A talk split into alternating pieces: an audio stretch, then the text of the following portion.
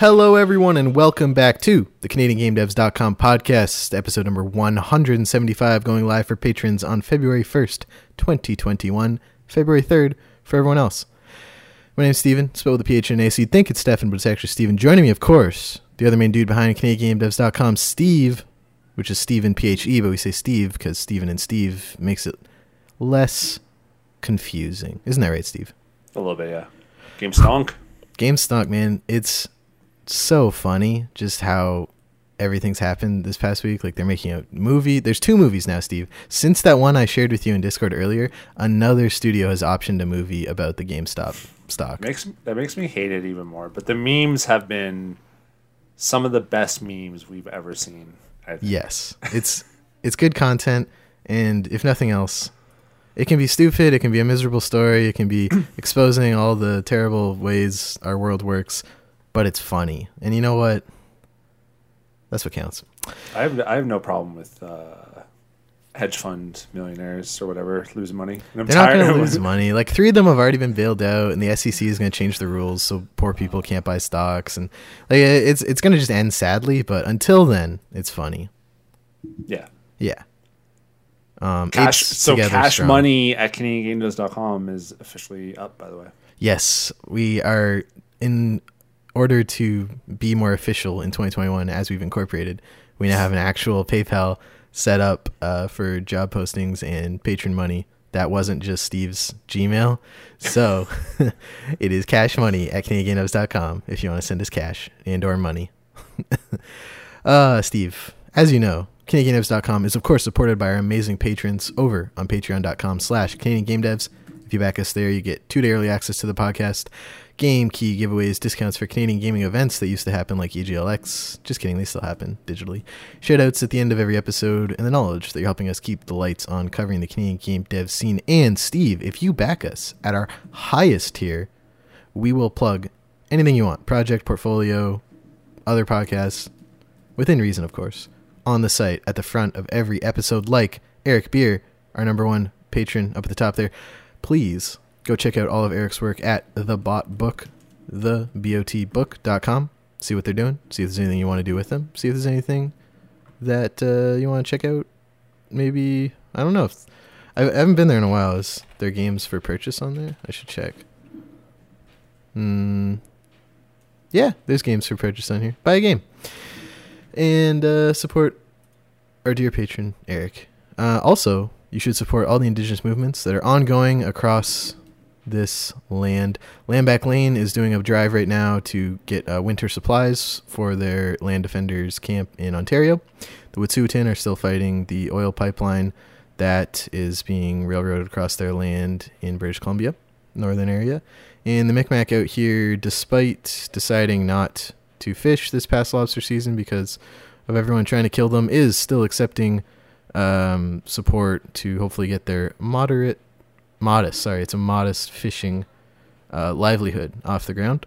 And I think you should support them. Buy some of their lobsters too. what else, Steve? What else, Steve? You should watch Night of the Indigenous Devs. It's on YouTube. Um, and yeah, that's it for plugs. Mhm. Steve, talk to me about Yeah. these jobs we're advertising on our site. Yeah, so they're not on the site just yet, but by the time this goes live for everyone, should be. Um, so I'm just pulling up the site. So PopReach, uh, who I believe they look like they're in Vancouver. Um, they're hiring for a few roles. I'm not sure which one specifically they'll want to advertise on the site, but lead artist, customer support representative, uh, senior designer for live games, a DevOps engineer. That one's actually in Toronto. Lead programmer in Vancouver, and a user acquisition manager. PopReach. I don't. I, I didn't actually. They look like they do like mobile phone games. West Coast, Best Coast. There you go. Except for that one Toronto role, I guess. and then uh, Sago Mini here in Toronto is hiring data engineer, senior Unity game developer, senior Unity developer lead, talent acquisition manager, and Unity game developer. So if you know Unity In games. at very at various levels, there might be a role for you at Sago Mini. So that's uh, sagomini.com. They do child app stuff, uh, and then popreach.com, and it looks like they do mobile games as well. So check those out, but they'll be on the site most likely by the time you're listening to this. But if not, you can just go to popreach.com or sagomini.com. Awesome. Events I want to plug. If you're listening to this, the the minute it goes live on Wednesday for everyone, you have 29 minutes. Actually, probably looking at the recording, you have 24 minutes before Game Breakfast Audio Club. Uh, if you're a patron listening on Monday, uh, you have two days, 12 hours. Oh, I'm just wasting everyone else's time. Anyway, Game Breakfast Audio Club, February 3rd, 9.30 a.m. Check out their Discord. They hang out, talk games, eat their coffee, drink their breakfast. Nope, the reverse of that. Uh, Unity Club by Dames Making Games in Toronto is happening February 8th, the Monday. Uh, and you can hang out, show your Unity project, li- listen to other people talk about their Unity projects, ask questions, be a part of the community. Dirty Rectangles will be back Wednesday, February 10th at 8 p.m. Eastern on twitch.tv slash Dirty Rectangles. And if you're not a member of Dames Making Games Toronto, you got time to sign up before their annual general meeting at the end of the month on February 27th. Uh, you can check those out, dmg.to. All the other events, games, or sorry, CanadianGameDevs.com slash events, and they're in the show notes. All this stuff is in the show notes. Always there, consult uh, the show notes, wasn't there- Steve.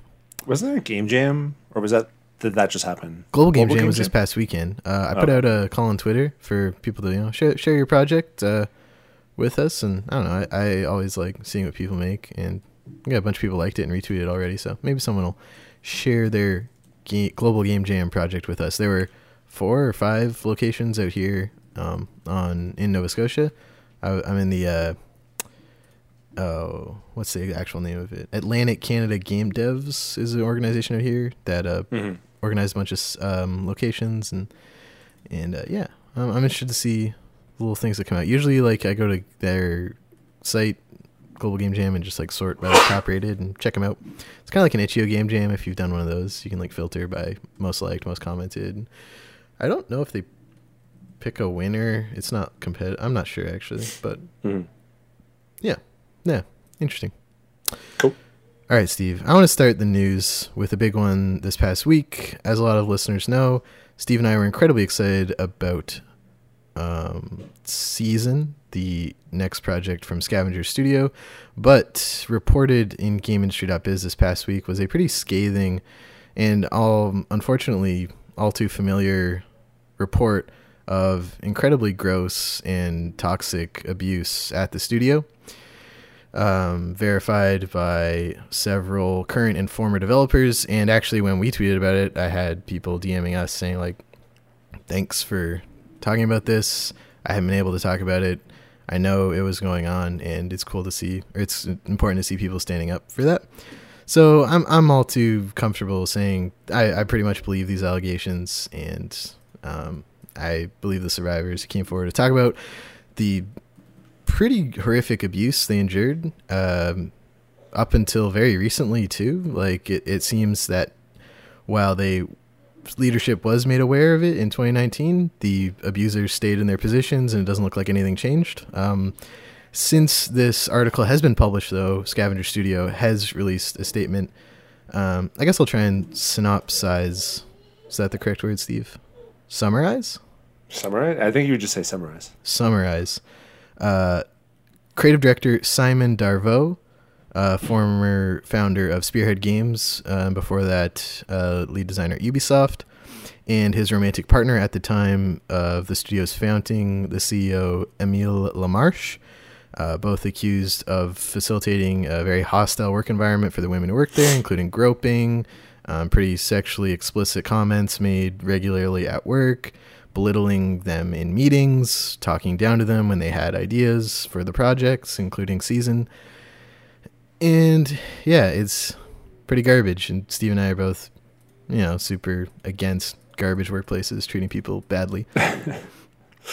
um, since then, so that report was published by uh, GameIndustry.biz Monday, January 25th. On the 27th of January, they put out their own statement saying Darveau is indefinitely suspended from all responsibilities within the company and from the board of directors. An external auditing firm is conducting an independent workplace assessment and audit of the culture and practices.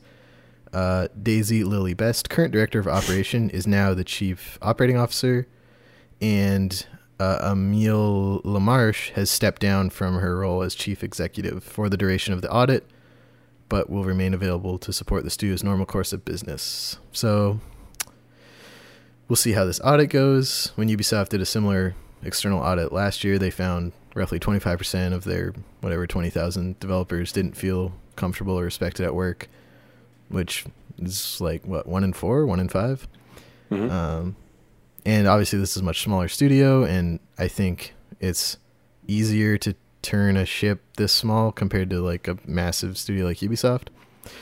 So cautious, cautiously looking towards the results of this audit. But until further notice, Steve, you and I are done covering season and their work. Yep. Yeah. Uh, I don't really have anything else to add other than just really fucking disappointing to keep having to talk about shit like this. so, much rather businesses just get bought up by Tencent than, than Good segue. Steve. yeah. So, Our next bit of news today Tencent has required a minority stake in the French based developer Don't Nod, who last year we reported opened a studio in Montreal to assist on uh, several of their projects they ramped up. Uh, Don't Nod, famous for Life is Strange, I think was their huge hit. Uh, but since then, they've done uh, Vampire and uh, what was the other one? Uh, Tell Me Why. And um, yeah, the studio is only recently a Canadian uh, has a Canadian presence, but is now another studio like Klei and Digital Extremes who are in the hungry Tencent gobbling up spree. Um, minority stake, uh, as opposed to majority stake that Tencent has in Klei and Digital Extremes, I think means you know you just get money back based on their success, right? You're not like sort of directing the yeah, I mean, Um, you would have voting power or whatever when it comes to decisions, but you wouldn't have a you wouldn't have a say. You could, you could it's like a minority government. You can like say what you want to do, but it's really up to to like the majority owners to say something. Now, if there's a bunch, it depends on their structure. If they have you know, if there is no real kind of person who has 51%, then you got to have a bunch of people who kind of agree and, and work together. Like if Tencent owns, say, 25%, and then this, you know, one person, like the co founders own 25%, and then the rest is like kind of divvied up between other board members, um, then that kind of complicates things. But if there's like, if there's someone, if there's like a someone or a group of people or whatever that just control 51% or more, then yeah, then they basically just listen to Tencent. If they don't like what Tencent's saying, then they're just like, well, fuck you. Here's your money. and they'll be like, okay, I guess that's fine. So, big plays from Tencent, Steve. Back to back. Mhm. End of December, Warframe, two weeks ago, Klei, this week, Don't Nod. Tomorrow, who knows? yeah, us, maybe. Us, maybe? Wink, wink, nudge, nudge. uh, G Ping, I know you listen. Um, I got a bunch of games got release dates coming out. Steve, Undermine, game you were fond of last year, Mhm. uh, partly developed by a uh, Vancouver um, f- developer, is coming to Switch Thursday, February 11th. Uh, the store goes live on the 4th, and I think there's a discount uh, pre-order bonus thing. Um, so if you checked out Undermine on Game Pass and you're like, hey, I wish I could play this more easily while on the toilet, good news. coming to Switch.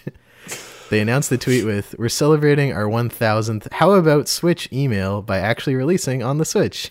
Yeah, I remember checking their Twitter and everyone was asking them to port it on Switch or whatever. But Flip the Switch. Switch, um, that's cool. Undermine, I, I really enjoyed Undermine. Um, it's uh, it's definitely cute and, and a good fit for Switch. Um, I don't know. I, I always wonder how these games do though when they're on Game Pass. It's it's the barrier to entry is so easy, mm-hmm. and even like because Game Pass is on PC and this was on PC. I didn't even play it on Xbox. I played it on PC. I don't know. I wonder like how it will sell because like it's still on Game Pass. I always mm-hmm. wonder that about like the like Spiritfarer and all these other games that kind of come out day and date and they're on Game Pass. I wonder like how. I don't know. They must get like, hopefully, like I, I wonder like how much money they get from Game Pass is basically what I'm trying. to see here. But the at least in 2017 2018 indie devs were pretty um, transparent that like their game performs significantly better on switch than other platforms so um, i don't know if that's kept up now that the eShop's kind of like a shovel shovelware dump but uh, there's so much shit on that system. It's, It's it's, fucking nuts, man. It's a lot steve but uh, yeah so check out undermine uh, this thursday it'll be up on the shop for your pre-ordering purposes Cool. Bravery Network Online, Steve, uh, after having their very last beta, or I guess alpha, I don't know, uh, last week, they are announcing their early access date, February 16th. You can get it on Switch. They won uh, Ubisoft's Indie Fund Award several years ago um, and have been steadily building a, a super passionate and cool uh, community across Twitter and in their Discord. Gloam is the studio um, based in Toronto and with a couple other people around. Uh, yeah, they won the Indie Series Grand Prize in 2019, uh, Indie Mega Booth, PAX West official selection. Big, big cred on that page. Um, the Ubisoft Indie Series has been just picking some real gems, Steven. Like the Pico game, um, Star Renegades, uh, Bravery Network Online. So yeah, I, I see that little laurel on the bottom. Like, ooh, I want to check this out. It's an Mhm. online game, Steve, turn-based tactic JRPG. Uh, they say they're going early access, so uh, because of having that online PvP component, they'd like to see how it grows and matures over time with back and forth we have with our players. Bravery Network is already a fully playable and deep set of mechanics, but the real fun is going to be with each update and change that comes seeing how players battle with one another. We know the game can't be called fully done without players really pushing the limits of its design. They want to be in early access until February 2022. So a year. A year, yeah. Uh, yeah. Uh, Sorry, did you say it's coming to Switch as well? Ooh, I don't think so. I think Oh. just s- just uh, Steam at the moment. Oh, okay. Yeah, I think you're right. I, I thought I heard you. Maybe I was just confusing myself, but um, I love the style of this game. It's so cool. Right? Art. It's so Oh, it's so cool. Like it oh just. man, But I'm I'll I'll cop this or I'll uh. This is one of the very first wish list this ever. Wait, Is it I really? Go, if I go back, let me let me find it because I remember I think Sebastian was on that episode with Dell, and yeah, we did this on wish list this uh, November twenty fourth, twenty nineteen. November twenty. Really? Yeah, way back. Yeah, it was like the the first one. No, that was the When- first official wish list. This, Was it really? yeah, Oh. this was it. Full year and two months later from when uh, I made you put it to your wish list.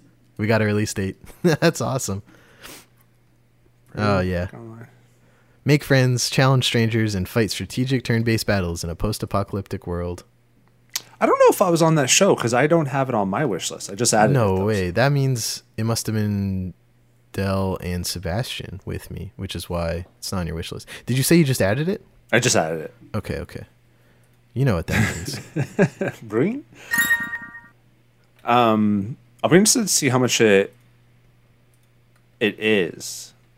How much money? I, ca- yeah, because the thing, I guess, just with like early access, like when you buy a game that's released. Now, obviously, there's exceptions to this. Mhm. You're like, this is the full product, like you're getting, so you know, like, typically how much game there is in there. Obviously, there's games that are like two hours long that you didn't know or whatever. But with early access, I guess there's not like a. I just want to know how much stuff is in here Mm. On February 16th versus because a year seems like a long time. I feel like it's usually a bit shorter, but I guess it's kind of.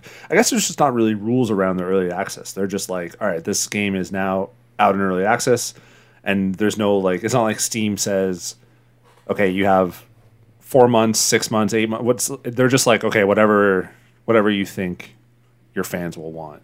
Yeah, Fortnite came to consoles when it was still early access on PC, and everyone's like, "Is this early access on consoles?" And they're like, "Eh, Yeah. like whatever. It's Fortnite. There's no rules." Yeah. So I'm excited to pick this up. I just I I would need to look into it. I just want to see like how much there how much there is. But you know, Steam. I don't really, I don't really play that many Steam games, No. but I still am excited for this. This is looking good. You know what the Steam page has too, Steven? As gifts, Has gifts. Well, actually, it has a GIF as well. motherfucking GIF, Steve. Good stuff.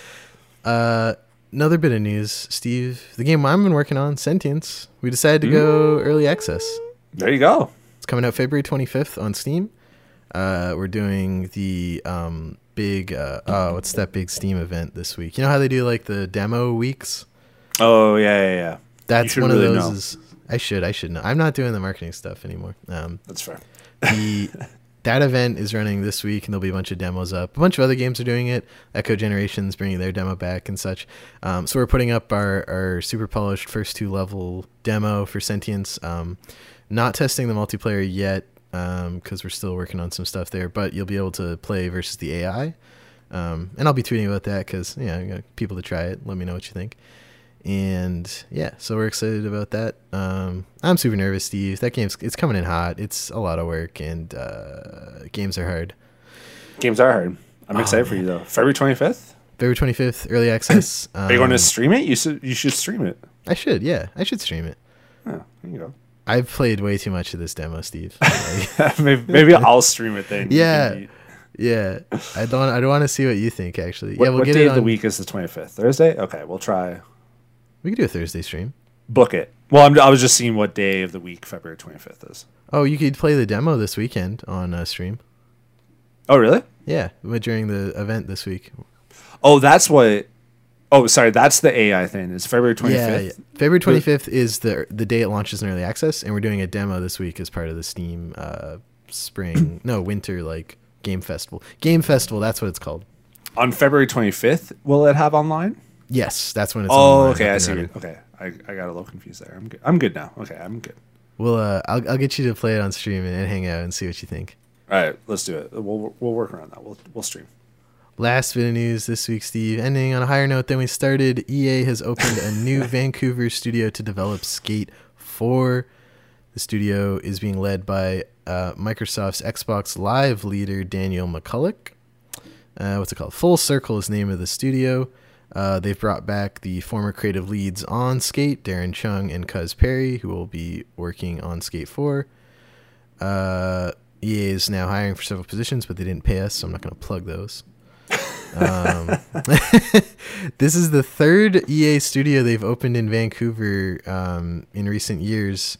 Uh, EA Vancouver to do NHL, uh, EA Respawn Vancouver to do Apex, um, and now Full Circle to do Skate 4. So, yeah, West Coast, Best Coast, Steve. You Uh, say that as a member of the. Well, East Coast, Beast Coast, West Coast, Best Coast. Having been to both coasts, the West Coast of Canada is the nicest place in this country. Like it's so so cool, so pretty. They get the best weather, they got the best sushi, they have the best sports teams, and yeah, it's just where it's at. The best sports teams. Yeah, man. You got uh, that football team and the hockey team like share that arena there, and then they Yeah, but- have Yeah, but you don't have the Raptors. You don't have the Blue Jays. that's true. Seattle Mariners suck. There's no. There's actually like Portland. Is, Portland Trailblazers. Actually, Portland Trailblazers. All right. Anyways, the point is Vancouver is pretty sweet. Um, did you play skate?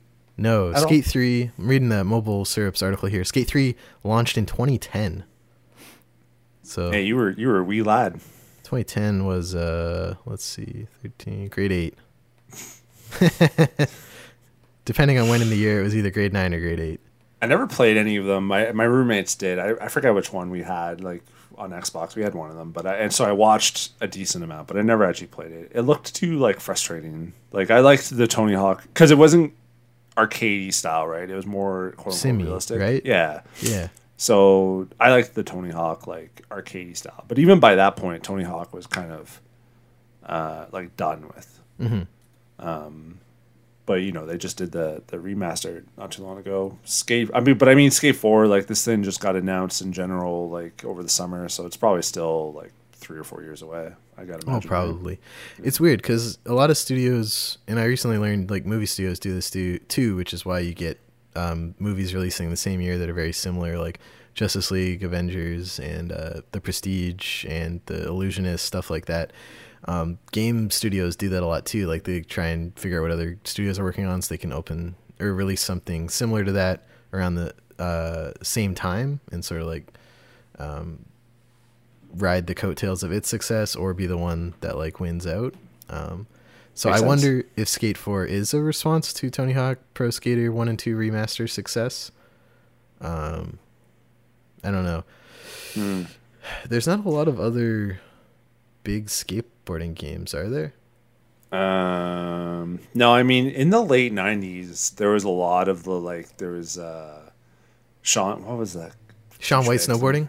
Yeah, the snowboarding, and there was even like an Xbox snowboarding. There was SSX, so there was a lot of snowboarding games. 1080? I played 1080 on the 1080 1064. snowboarding was great. Um, and then there was even like a surfing one. I remember there was uh, there was the BMX. There was a bunch of BMX ones. The X Games were blowing up, right?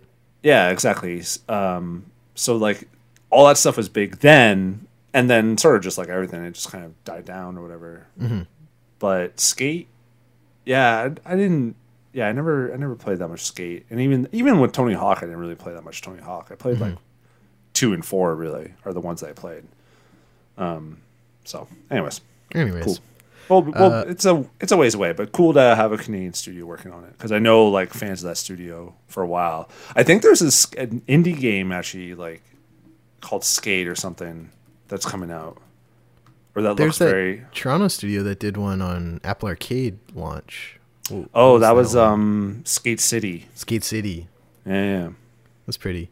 I didn't play it. Oh, Steve, play I. I missed the news breaking as of today. um, but uh, Stadia announced they're closing their Montreal studio when Oh yeah, that's right. that's 150 developers are getting laid off. So maybe I will plug those EA jobs in Vancouver if you're listening to this and Stadia just laid you off. New studio in Vancouver. Um, but yeah, they were. Um, I, I, I dug out an article from last year where they announced it, and Jade Raymond, formerly of Ubisoft and EA, was leading the studio. Interestingly, she's like joined and left like two different huge studios for a couple years and didn't release a game there. So that's gotta not feel good, I bet. Um, but also all the people who worked there moved there to work for Google, and Google said they're gonna like uh, move people around and try and relocate them. But like as uh, I was reading Jason Schreier's report on it, and he's like, a lot of devs he talked to are like, I don't want to make back end Gmail stuff. Like I want to make games. so you know, like Yeah, I know. Yeah, they're closing their game studio, and then like there's not really any other things. Even I gotta imagine, even if you want to make games, and they're just like, okay, do you want to work on porting systems so that third parties can bring their games over? They're like, no. Do you want to make a Google Doodle every other month?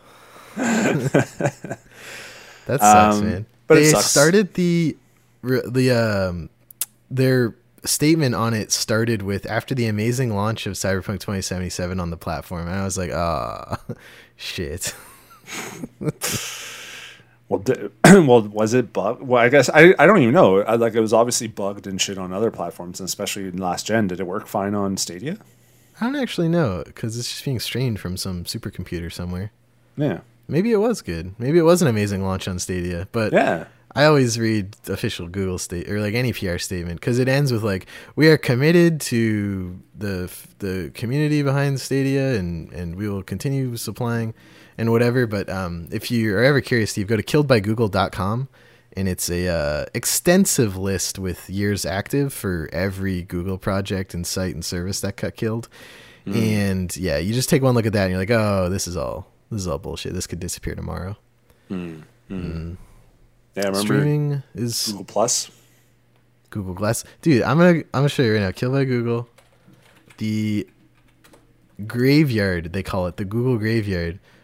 Uh, Google Chrome apps are being discontinued. They have like on the chopping block and like already killed. Uh, Google Chrome apps are being killed June 2022.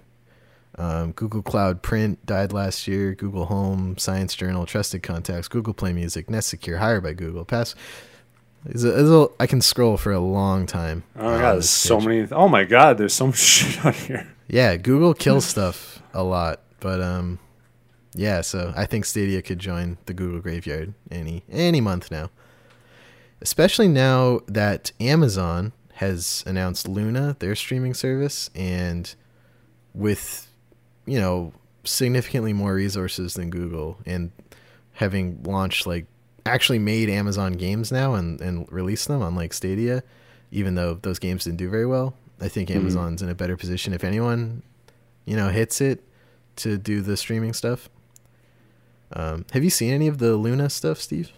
No, didn't was didn't Jason Schreier just have a thing too about that recently? Yeah, he had he had a report on why none of their games do well because there was Crucible and then there was one other one, and it was pretty damning. Like the guy they brought in to direct it had never actually worked on a game before, and he was tasked with this like multi-million dollar huge project, um, which is silly. Why did Um, he get the jo- like? Whose brother was he? Like, I don't know.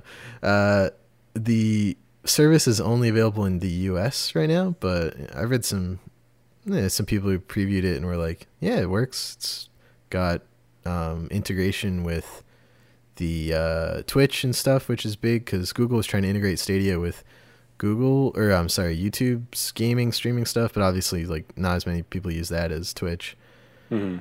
and uh, it's also six dollars a month annual or six dollars a month um, now, or you can do fifteen a month and get Ubisoft Plus with it, which includes all the Ubisoft games. Mm. Mm. Hmm. So I think like if Luna does well too, I think Stadia is even more like, eh, we give up. I, I to be to be honest, I haven't followed Luna like at all, so You're not missing much. It's not even in Canada yet, so. that's fair. All right, Steve, that's it for the news. Let's move on to everyone's favorite segment, Wish List This. Of course, Steve, every week, except for the very first week when you weren't here, I pick three upcoming Canadian made games that you have to add to your wish list while we talk about them. I got three big ones this week, two of them from Patron Steve. It's a huge week. Uh, first up, Deflection by Core Effect Interactive in Montreal, Quebec.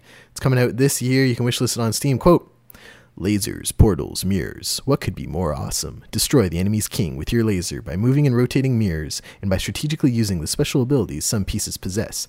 Play against friends, local and online, or against AI. Steve, this is like this is like dope Tron chess. Like look at this trailer and tell me this isn't like well, not really Tron because you're not like like moving a piece in real time. It is still turn based, but uh But It's it's, got the like the Yeah. yeah, it's Yeah. the lights and stuff like that. I get what you're saying. Ooh. talk to me about You know what? I'm actually. I you know every now and then like Uncharted has puzzles like this where you have to move around mirrors and shit like that. I'm actually Right. a sucker for that shit. I love yeah. that. No, me too. Me mechanic. too. Uh, this trailer looks great, Steve. It's so smooth too. Mm, mm. Oh, you know what? You know what they have? GIFs in the Steam you go. description. They got three GIFs. This is actually huge. They got a little one that rotates the cube. That's good. Three high quality GIFs. It's so hard to make GIFs, Steve. I didn't realize till I started making GIFs for social media. Like, I was watching so many YouTube tutorials trying to make quality GIFs, and this, this these GIFs are high quality. I was tr- I was actually looking to make a GIF um, today as a joke for Mm-hmm. my boss, and I was like, I don't even know how to do this shit. And I was googling around. And I was like, this is this is way too much work. and if I send this to my boss, she'll just like get mad at me. Uh, they're doing something interesting, Steve. If you sign up for their newsletter, which I signed us up for, uh, they're going to pick a hundred random people on the day the game launches to give keys to, and everyone who signs up for the newsletter gets a free DLC. Um, I haven't really seen a game, especially an indie game, do that, so it's kind of a cool strategy to get people to sign up to your newsletter. Um, I wonder what Yeah. the DLC is. I don't know. I signed us up, so we'll get it. But uh, yeah, if you're looking at this page, Deflection on Steam, you should definitely sign up for their wish list. Maybe you win the game for free, you know? And there's a demo coming. They announced on Monday. Hey, that's You- recently. So you can check out a demo too. It looks great, Steve. Just highly polished Tron Mm. chess. Mwah. You know what I hope they add? It doesn't look like they do. Just What? looking at the things. Like it looks like it's all one v one, but I, Yeah. I wouldn't mind like a one v one v one v one sort of thing. Ooh, Like would- uh like the twin break- breakers where you have like uh four pa- a paddle on each side. Yeah, exactly. Just like chaos shit. Because Awesome. I think with it being turn based, I think it would be less chaotic, but just still really cool. So Isn't anyways. that Chinese checkers at that point? Because you're like multiple people pick a color and start playing. Yeah, I think Chinese checkers is three people because I think it's a star, Hmm. and then and then a, a six or a six pointed star, and you had to get to the all your pieces to the other end or something like that. Huh. So I don't know. Anyway, Steve, I gotta ask: Good, good shit. Is Deflection from Core Effect Interactive in Montreal on your Steam wish list? Yes, it is. Excellent. Next game today on wish list this Steve from our patron Kai Hutchins in uh, conjunction with Massive Corporation. Cheese Runner. Uh, they're based out of Saskatchewan. The release date is still aging. Uh, wish list on Steam now. Quote. Trade illicit cheese in a dystopian cyberpunk city filled with police killbots trying to hunt you down in this ASCII art text based early 80s retro trading game. Like a fine blue cheese. This isn't for everyone. Ooh, ooh, that's a bold pitch, Steve. Ooh, in their description. Did you ever play any kind of like ASCII games like like Dwarf Fortress or Rogue or those are the only two? No, the only ones, the only time I ever used this is like, and I just saw a tweet about this where it's like, this is what game facts, like maps and stuff and and FAQs used yeah, to be. you're right. The text when they always do like art, ASCII art at the top of a game fact guide. Yeah, or if they're trying to show you like a map of where something was. I saw a tweet about it where it's like GameFAQs like facts used to be like, and then it showed like just a the uh, like a 2D map of where like an item was or something. It made me chuckle. That's this is really the only time I've ever seen that. I used to see it like it was it used to be on MSN Messenger like a long time ago. You would see that shit, and there'd be like bots where you can spam your friends with a bunch of shit. That's awesome. Just like basically spam your friends with like ASCII like penises and stuff. Um, I saw I saw Shrek like today in one of the discords I was in. Yeah, so that's cool. I've never actually no, I've never played a game like that, so that's pretty sweet. Actually, I'm looking at it. Um, it looks pretty sweet. I want to see this game in action though. You I want to read the system requirements to you. Uh, minimum spec. There's no there's no max recommended specs. Minimum specs. Uh, Windows 7 processor. Yes. Graphics barely. Additional notes. Any XP or newer machine should run a. fi- That's a processor. Yes. I mean, I mean, really, it's just like, barely. can you run Notepad? Yeah. Essentially, if you could run notepad, which I guess game or computers in the 80s really that's all they did. I love how it has mature content description too, or brief text descriptions of NPC, implied drug use and stuff. This is good shit. This makes me chuckle. Um, It's very that it, it's it's a very witty Steam page, I will say. Yeah, I like it. I just want to because there's no tra- like I don't even know how this game plays. Right? There's no trailers, no gifs or whatever. I am intrigued by everything they're offering. Um, You want to see it in action, Yeah, but I mean, it's release date still aging, so it's not like it's coming tomorrow. like a fine blue cheese. This isn't for everyone. My dad likes blue cheese, and it's gross. Dad, I know you listen to this on two times speed. You're a freak, and you should play Cheese Runner on your Mac. What's wrong? With, I don't mind. I don't. I don't mind blue cheese. You're a freak too, Steve, and you Maybe should also play thing. Cheese Runner. I will eventually. Maybe it is. I have to ask Steve: Is Cheese Runner from Kai Hutchins, our lovely patron and the massive corporation in Saskatchewan, on your Steam wish list? Yes, it is. Ba-da-ding. Lastly, today, Steve, big one, long time coming. I've been bothering him. He's been working on it. Bombing! Exclamation point! Exclamation point! By another one of our awesome patrons, Devin Wiersma in Toronto, Ontario, releasing when it's ready. You can wish list it on Steam. Quote: Bombing! Exclamation point! Exclamation is a creative graffiti sandbox where every inch of the environment can be painted. Been following Devin's development on Twitter for this game for a long time. Back when it was like super basic, um, just like a gray wall with like paint. And he's like, I don't know what this is. I'm messing around with this, and uh, I was like, oh, that looks cool. And uh, as it got more and more polished, I would bother him from our Twitter like, Steam page, side eyes, side eyes, side eyes, and finally, it's out here. Able to be wish list. No GIFs. That's fine. That's fine. You go to Devin's Twitter for GIFs. I guess they're they're more like movies. Let me plug his Twitter just so everyone at Devin just- underscore Wiersma W I E R S M A see lots of lovely GIFs. Are they GIFs? They're videos. They're mostly videos. Anyway, what do you think, Steve? Uh, it's pretty sweet. I yeah, Devin is a longtime friend. He used to do reviews for the site way way back in the day when, and you can still find them if you're if you're smart enough. But um, It's an ARG.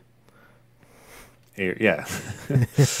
um, but this this looks pretty sweet. Sandboxes are always good, and I like the idea of just kind of going in, fucking around, and just seeing what you can do. Um, and I'm uh, you know a little proud of Devin there. Nice job, Devin. Have you seen Devin's like actual street art in Toronto? No, no. Oh, I, I I think this is inspired by like he just actually likes doing cool public street art. So to be to be perfectly honest, like ninety percent of the time I see Devin tweet, I, I think of a way to just chirp him and bug him. he added Steam achievements just for weirdos like you. He said, Steve. I know, I know. I So- can't wait. I'm one hundred. Devin, I'm telling you right now, I'm one hundred percent your game. So That's awesome. It's on the record, so I will hold Steve to that. yeah. You gotta tell Um. I gotta ask Steve: Is bombing a graffiti sandbox on your Steam wish list? yes, it is. Excellent. And that is it for wish list this this week. If you want us to talk about your game, I want to talk about your game. Steve wants to talk about your game. Please send it to us. Contact candygamedevs.com. Tweet us at candygamedevs. Get in front of us. We will talk about it. Do we talk about anything interesting on Discord this week, Steve? Nothing that we kind of already talked about because we did talk about the Scavenger Studio stuff. Mm-hmm. That was big. Um, Yeah. The, I don't know. I think I think we even talked about Tencent again as well. We did talk about Tencent again. I, Regina Game Dev on our Discord was much more distraught about the Chinese um, ownership of Canadian studios. Um, I think as a someone in the business community in Saskatchewan, they were like, "God damn it! Like the Canadian studios, left and right, just becoming a little less Canadian." You know? Yeah, yeah. Plus, and then the like game GameStonk kind of took over. Oh yeah, Game as Stonk. well. the the downgrade conversation of it today. I don't know if you were there for that, but um, we were talking about Crobat, whose whole YouTube shtick is just comparing like E3 and press um, demos of games to the exact same point in that game in the final product, and with some criticism there that it's cherry picked. I mean, I mean, yeah, it's it's cherry picked. I think it's a very effective.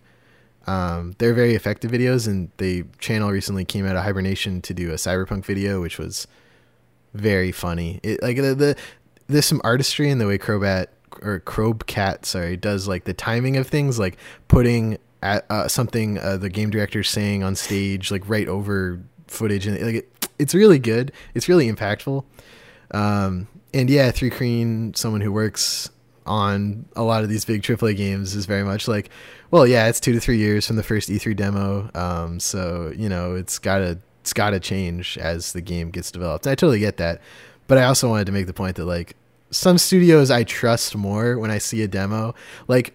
When I saw the Uncharted 4 demo at E3 and the controller died and he kind of like glitched out during one of the climbing sections, I was like, "Oh, this is actually running on a on something. Like this is mm-hmm. this is functioning in real time in a way when I watch the Ubisoft Directs or the E3 or Bethesda or any of those where I'm like this is probably all pre-rendered, pre-recorded, heavily choreographed and Crow Crowbcat's one video is, is super good at that uh, showing that contrast of what they promise versus what they deliver. And you, you even you said like both of us you remember that um Ellie gameplay reveal from like E3 Yeah, two years Uncharted- ago Yeah, of uh, Last of Us Two. when she she's like sliding under the car shooting feet and i remember watching that i had a room full of people uh, we were all watching E- uh, E3 together. I was like, no way it looks like that. And I went back and watched that gameplay reveal once I beat that level in The Last of Us Part 2, and I was like, yo, it, it looked like that. Yeah, I remember because you could slide between. It was like two like DVD cases or two DVD stands or something like that. Um, trying to get away from people, and I was, and I remember just being like, no, like Yeah. no way. And sure enough, like there's plenty of moments in that game where you can just like kind of slide. It's not like a loading, or it's, it's not. It's just like you could slide underneath um, broken walls or or between cars, between bookcases or whatever. And yeah, like rolling under the truck and shooting at the feed, and and them like checking underneath the truck or whatever. Like, I mean, some studios are just better than others. Is when you get down to it. Like the Ubisoft, like I, like all the ones that we kind of talk about, where it's like very different from before and after, are kind of coming from the same studios. And then you mentioned Uncharted Four and Last of Us. So that's the same studio. So mm-hmm. some are just kind of, I guess, more scripted and and whatnot. Like than than others. And I don't think there's necessarily anything wrong with it. You know, like I know it's just marketing and trying to sell and stuff like that, but I feel like you could do a lot by just saying like this is in development, things could change. In fact, expect them to change if you're showing something from like three years ago um, to to now. So plus it's like what were what what kind of rig were those things running on? Because like for third party games, they're going to just show you stuff on a PC, and then when you play, it's on like your PS base PS4 that's old and shit. Like Cyberpunk. Whereas yeah, whereas Uncharted like Naughty Dog stuff, they yeah, that's true because Naughty Dog makes one single System. version of the game. yeah, like they like they obviously develop it on computer, but like they have to fit it onto a PS4 no matter what. Like they can't they're not putting this thing on Steam. So like they have to have it running on a PS4, so they're going to show you the PS4 version. And Um, Ubisoft's like, this new Assassin's Creed's on PS4, PS5, Xbox One, Xbox Series X, PC, streaming on Switch in Japan, and and like it has to hit all of those, and Yeah. that's where it takes a hit. Yeah. So, I mean, hmm. just whenever you watch this stuff, you know, it's always just be careful not to get too hyped or too excited or or just trust it and I don't know, whatever. Whatever. the Good product that the product that you purchase is like what matters. It doesn't really matter like if I guess like I, I guess how many times uh, has it been better as well? You know, when you watch something and then like it's actually like been improved. I don't know. I don't know if that's ever really happened. So trying to think.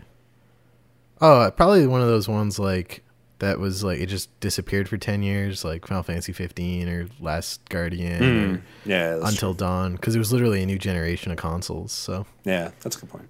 So anywho, what have you been playing, Steve? uh, what have I been playing? Cyber Shadow, which is awesome and Game Pass? fucking, PS4? fucking impossible. Did you buy it on Um, PS4? I bought it on PS4 because it went on. It was I had a pre-order sale on PS4 before it was announced for Game Pass. So That's I was so like, smart. I wish every game did that. I was like, oh, I'm a fucking genius. I can just buy this for twenty percent off, and it's like twenty bucks. And then you know, like a couple days before release, they, I think it was might even been the day after I bought it. Um, and on PlayStation, you can't refund pre-orders, so whatever, it's fine. But the game is awesome. It's just really, really hard. It's not as fast as I thought it would be because it's more Mega Man-y than Ninja Gaiden, I think. But it's still really, really good.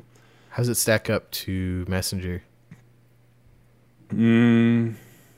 Messenger is better for what Canadian. I want. well, that too, but it's faster, and that's kind of what I want out of like a Ninja 2D platformer Mm-hmm. Ninja Gaiden thing. Because Ninja Gaiden is like really really fast. Like you fucking you just go in that game, Mm-hmm. and so when I'm playing like as a 2D sprite ninja, like that's just where my mind goes because I played so much of that game as a kid. Um, and I think Messenger is just better. It's also just more like approachable. Like Cyber Shadow is so hard, man. Like it's it's gotten to the point where I'm like, I like this game, but it's so fucking difficult that I don't really want to play it and just suffer. Yeah. know? I got to points in the messenger where like I was having trouble with the section, but you'd get to a save and feel like that save was perfectly placed to like, woof, woof, okay, I, I saved here. That took me a while to get here, and now I'm ready for the next part. Yeah, and some of the trophies are just ridiculous too. Like I'm actually I'm looking at the trophies right now. Like some people platinumed it, which is quite impressive. But like you had to you had to beat the game without getting any power ups, and you had to get to a certain point without dying, which feels like I could not happen. Like I've died probably a hundred times. I'm on like chapter three, so but it's pre- it's pretty awesome. I just haven't I haven't played in like a week either because I I was uh, I was away for last like uh, for this weekend or whatever. But it's pretty great. The other um, the other thing that I started playing was actually Star Renegades, Ooh, what are you playing on? Uh, Xbox Game Pass, and it's awesome. Like turn-based, pixelate, like turn-based, beautiful art, strat uh, RPG. Roguelite. Yeah, so so I, I I died. I got to the point where I died.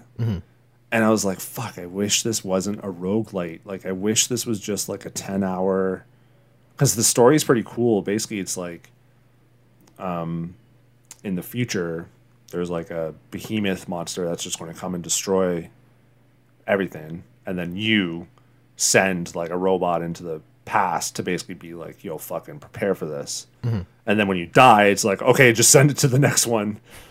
um, and so that's how they kind of explain the roguelite thing. And so I died, and I guess you say light as in there's no like leveling up stuff because it does look like I just kind of get new characters and stuff, but I didn't really play into it. Uh, like is the only thing you take between runs is your experience, and light is there's some stuff that carries over.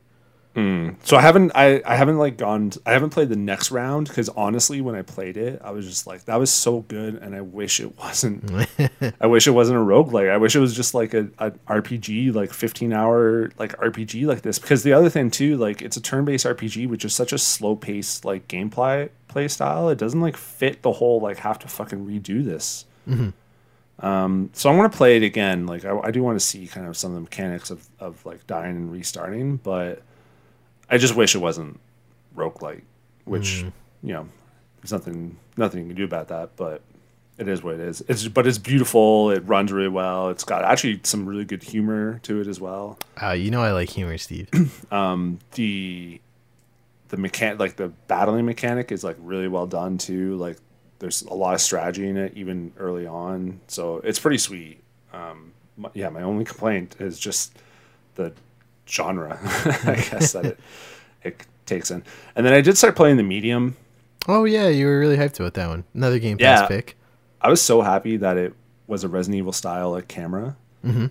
Um, but then you uh, the very like so you, the whole thing is like you're a medium. You can talk to dead people. Oh, I just got that. Yeah, I didn't get it either actually until like I started playing it. I was just like, oh, the right, Whoops. because she knows her powers or whatever. Right. Um, and the first person you kind of talk to is your dead foster dad. oh, which uh, I, I don't know is trigger the right word? Like it just uh, sparks emotions in me that I don't feel like dealing with. So so I played it and I, I was like oh motherfucker. And Heather was just like why? What's wrong? I'm like you talk to your fucking dead dad in this game. She's like oh sorry. And I'm like ah. and I turned it off. I just I was like uh, I don't want to you gotta know your limit. Play within. yeah. I, I and then I went on to Reddit and I was just like, how much of your dead dad do you talk to in this game? Like, is it just the start or is he like guiding? Because I don't really know much about this game. I was like, is he guiding you through the game or some shit? And people were like, oh, it's just like that's just the first kind of tutorial spirit thing that you talk to. Mm-hmm. So I'm going to get through it, but I was Okay. just like, Get Heather to get through it. yeah, maybe. I mean, it's not like I break down crying when I play it. I'm just like, oh fuck, I don't want to. Already Yeah. constantly reminded about it. I'm just like, ah, I don't need a video game to to do it. But it is pretty sweet. Like you know, played like half hour of it, but the Mm-hmm. atmosphere and the style of it, it's got me. You know, it's it's it's good shit. So I'm Good excited shit. to play more once I get past the the part. But anyways, what Yeah. about you? What have you been playing? Played Well, some uh, more. tell me about your Apex Legends. Oh yeah, I mean, of course. Uh, I, this is another one. So it really bothers my friend Nick from the infamous Extra Life stream. For the past like two seasons, I've gotten to like within like four or five levels of beating the battle pass, and then just didn't. So I'm again at like level 105 out of 110, and he's like, "You should beat it," and I'm like, "Eh." he's like, "It bothers me that you're not gonna be." and uh, Do you, do you have enough to just buy the next one though? um, I have enough to buy. The, I haven't bought this one yet. Like it just shows you your progress, right? Oh, that's right. Because there's no like bonus for the battle pass. If No, you're, yeah. Which yeah, which I kind of like because if it was a bonus for buying it, I would probably buy it early in the season to get that bonus. So the fact that it's not, it's usually like, oh, if I get it, I'll buy it. If I don't, I won't. And uh, yeah. I have till tomorrow at like five my time. So if I get five levels between now and tomorrow, I'll tweet about it. But uh, yeah, so I'm playing that with some friends. The new hero, um, apparently they're going back to King's Canyon, Steve. Thank God. But It changes though. they're It's blowing the they blew the whole thing up like it's just cratered so uh that'll be fun the new hero is like grenades focused so apparently he can like stack grenades which is a feature they took out of the game because grenades are kind of op so now every grenade takes up a slot but this new character can put a bunch in one slot and i like grenades steve Mm. Oh, grenades you could just stack in one. one yeah thing? it was awful Mm. uh, yeah, I loved it, and so that essentially is bringing that back, which I like. Um, that's uh, that goes live February second, so maybe I should stream that. I can stream a couple games. Um, yeah, sure. But yeah, I've still been playing Horizon. Which, speaking of games, I wish were a different genre. So I just I don't like RPGs. Anytime I have enough skill points, I just go to the skill menu. I don't read anything because you get them all by the end. So I just I just I'm doing them like one row at a time, left to right. and like I don't care. I don't care. I, if there was one button I could open this and just like craft everything that's at zero out of whatever, um, scrap all the stuff that's scrappable, and um, upgrade any pouches I can upgrade, and buy any skill points I can upgrade. Like, hit one button and do all that I would, because I just hate that. And the other thing I hate is like as I mentioned last week, the arbitrary numbers. Like there's no visual difference between one of the robots in a level 15 mission that one hits me and that same robot at the beginning of the game I took out really easily. There's no visual difference. Yeah. I just kept getting one hit and I was like, what's going on? I opened the thing and it's like recommended level 15 and I'm level 10 or whatever. I'm like, oh, so literally just like I can't progress until I go do busy work to upgrade my number to the next number. And I hate Are you that. so are you just are you just beelining it from story mission to story mission? Like you're not doing I, I was kind of doing like as I naturally like found something along my way, like I would talk to somebody they would like, hey, do this for me. Like, okay, cool. But like on my way to the next mission, um, like I don't I don't do that thing. A lot of people I talk to who plays kind of games do, where like I cl- I 100% area before moving on. Like I kind of just like go through the flow of the story, and I get to the story mission, and then as I'm making my way to the other story mission, if like something comes up, because a lot of times in open world games, like they will script stuff to like happen on your way to like lead you off, and I do like that because it kind of feels natural. Um, but I don't like seek out every mission in an area. But just through the course of doing that, I reached like the hard gate of like you need to go away from this story mission and do busy work and come back. Yeah, I didn't like an- I, I can't remember how I played it, but like I because I don't remember hitting those gates. You know, like What would you play on? I'm playing on hard. oh, I probably didn't play it on hard. Okay. Cuz hard for the first like Is there a trophy for playing on hard? no, I just like and it was like it was perfect for the first several hours until I hit that first mission where you got to leave the valley. And like it's not hard in that I'm struggling with missions at my level. It's just hard in that any mission that's not my level, everything just one hits me. Yeah, um, which just really doesn't feel good. So maybe it's on me to like drop it to normal, and then it'll probably be more forgiving when I just want to go at my pace through the story. yeah. No, that's fair. That's fair. But I don't know, because on hard, all the missions that are my level are like perfect. Like I die once or twice, and I feel a good challenge. Mhm. But yeah, eh, I'm gonna beat Horizon. Um, and You get platinum. It's pretty easy platinum. Yeah. The I found a lot of glitches, which is weird too. Like uh, Yeah, I've seen your tweet like shit going on in the background. that background one was so funny. Like for that whole conversation, there's just like all the other braves around you are like fighting this huge sawtooth, and you're just talking to these people. And then as soon as the conversation ends, it just kills me. and then uh, I've had another one where like um, I did a quest out of order. Like I stumbled across this encampment, cleared it, and then found a guy whose quest was like, "Come with me and we'll clear this encampment." And we got there. And then he was like, "All right, do you want me to go with you, or do you want to go in by yourself?" And I look over, and it's like cleared, and I still have to choose the option for like, I guess I'll go by myself. And he's like, "Okay, I'll wait here." And I finish it, and just sort of look over and look back at him, and the exclamation points there again. And I click again. He's like, "Wow, you did a great job." And I was like, "Thank you." I know. And then I ended that conversation, and he just vanished like on the spot. And I was like, "That's weird." So there's That a lot was, of um, finicky things. Did you did you play uh, Fallout Three? Yeah, I did play Fallout Three. So you can so in that game for people who didn't play, you're finding you're trying to find your dad and my friend. I guess back in the day, before they patched it, you could actually find your dad like way earlier than than the story. So like my friend ignored the story and was just always roaming around. And then just finds his dad and just skipped like literally half the game's missions and just like started from the mission you would get when you first find your dad and just like oh I okay Whoa. Steve, I got every achievement in uh, Fallout 3 on 360, including all the DLC. That was my Oh. probably one of my hardest game completes in my life. that's not bad that's not bad It's like 1700 gamer score or whatever. Anyway, that's what I've been playing. If you want to play Apex with me, oh, Aaron, if you're listening, uh, Divinity Original Sin 2 is on my um, my scratch poster, so I installed it. Um, and uh, yeah, I would like to play it with somebody. Also, if anyone Wait, listening to this, are you playing that on? Do you have it on PS4 or on? I had it free through uh, Epic, I think. Uh, okay. Um, and Final Fantasy 14, the online one, um, I downloaded too because that's on my poster. I'm gonna have like a console game on the go and one of those like bullshit PC games on the go that I can like bounce back and forth between. And that's how I think I'm gonna clear this poster, Steve. Man, so how much of Final Fantasy 14 are you going to play before you're like confident in scratching? Because even if you go try to beat the game, like that, that would still be like, I'm sure five days, like 100 hours. Mm, for online games like like that and Destiny 2 and some other ones, I want to go like launch content. Like what what oh, was even even even Final Fantasy 14 launch content would take you like five 500 hours. I'm sure. Like was it a hours. lot? Yeah, it's Des- an MMO. Those Destiny games are huge. 2 uh, allegedly wasn't that and I beat Destiny 1 when it came out on PS4, so I don't know. We'll see. I'm also I'm starting to like a I can play enough of the game to get the gist of it, you know, Steve. Uh, Yeah. some I want to roll credits if credits are rollable.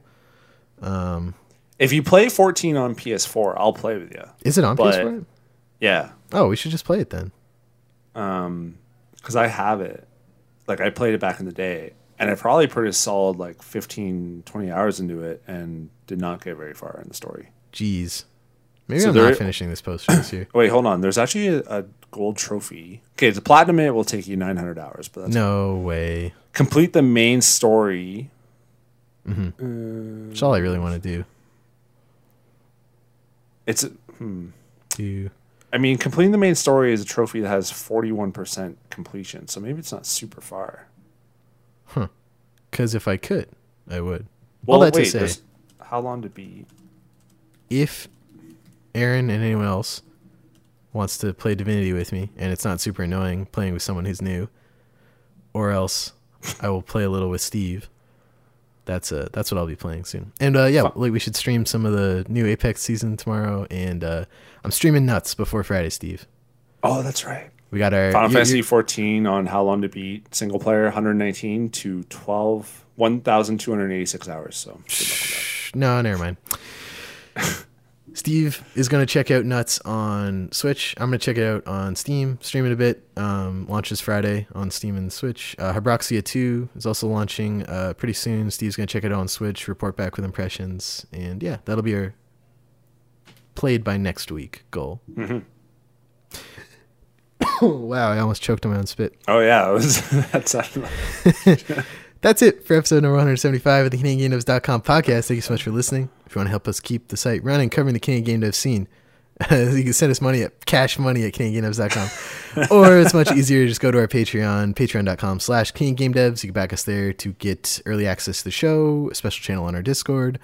Uh, and if you back us at $5 a month or higher at the credited tier, we'll put your name at the end of every episode, like these lovely folks.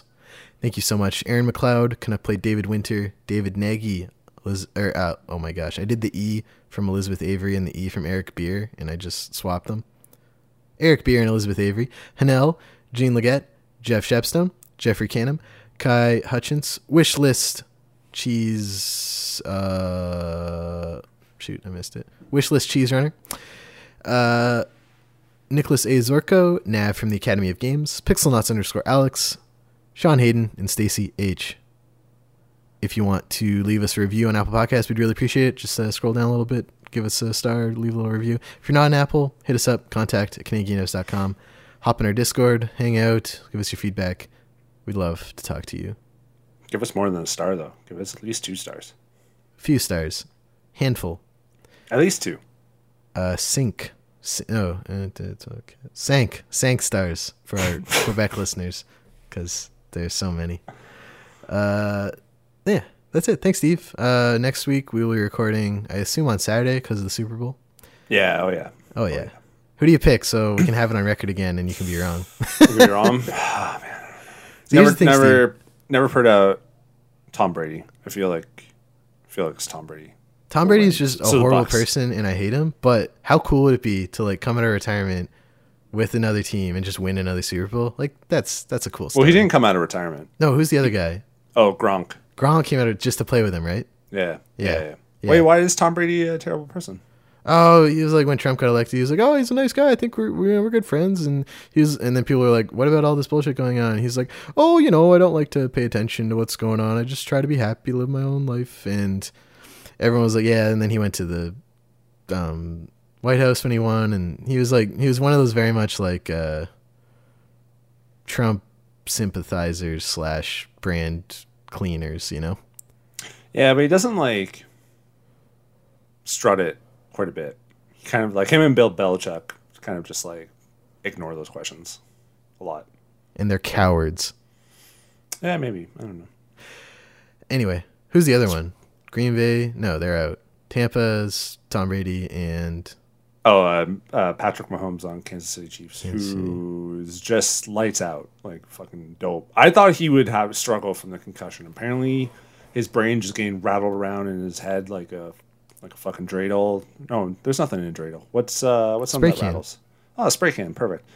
Like um like Devin's game. Um, apparently that didn't matter. Apparently, just his brain knocking around didn't didn't affect him at all. It was his toe or something, right? Well, he had turf toe as well as was in concussion protocol. So, Huh. um, quarterbacks don't usually get turf toe, which is kind of strange, but whatever. So we're we're saying Buccaneers. Uh, I'll go with Bucks. Yeah. So put all That's your money That smooth Jimmy's lock of the week. That's a pretty big lock, but I don't trust him after that time. put your money on uh, Kansas City probably. That's Joe's shoe in of the week. Oh, they both make great points. Lisa, who do you like? anyway, that's it for us. Have a good week. Stay safe. Wear your mask. Wash your hands. Two meters. And we'll talk to you next week. Bye.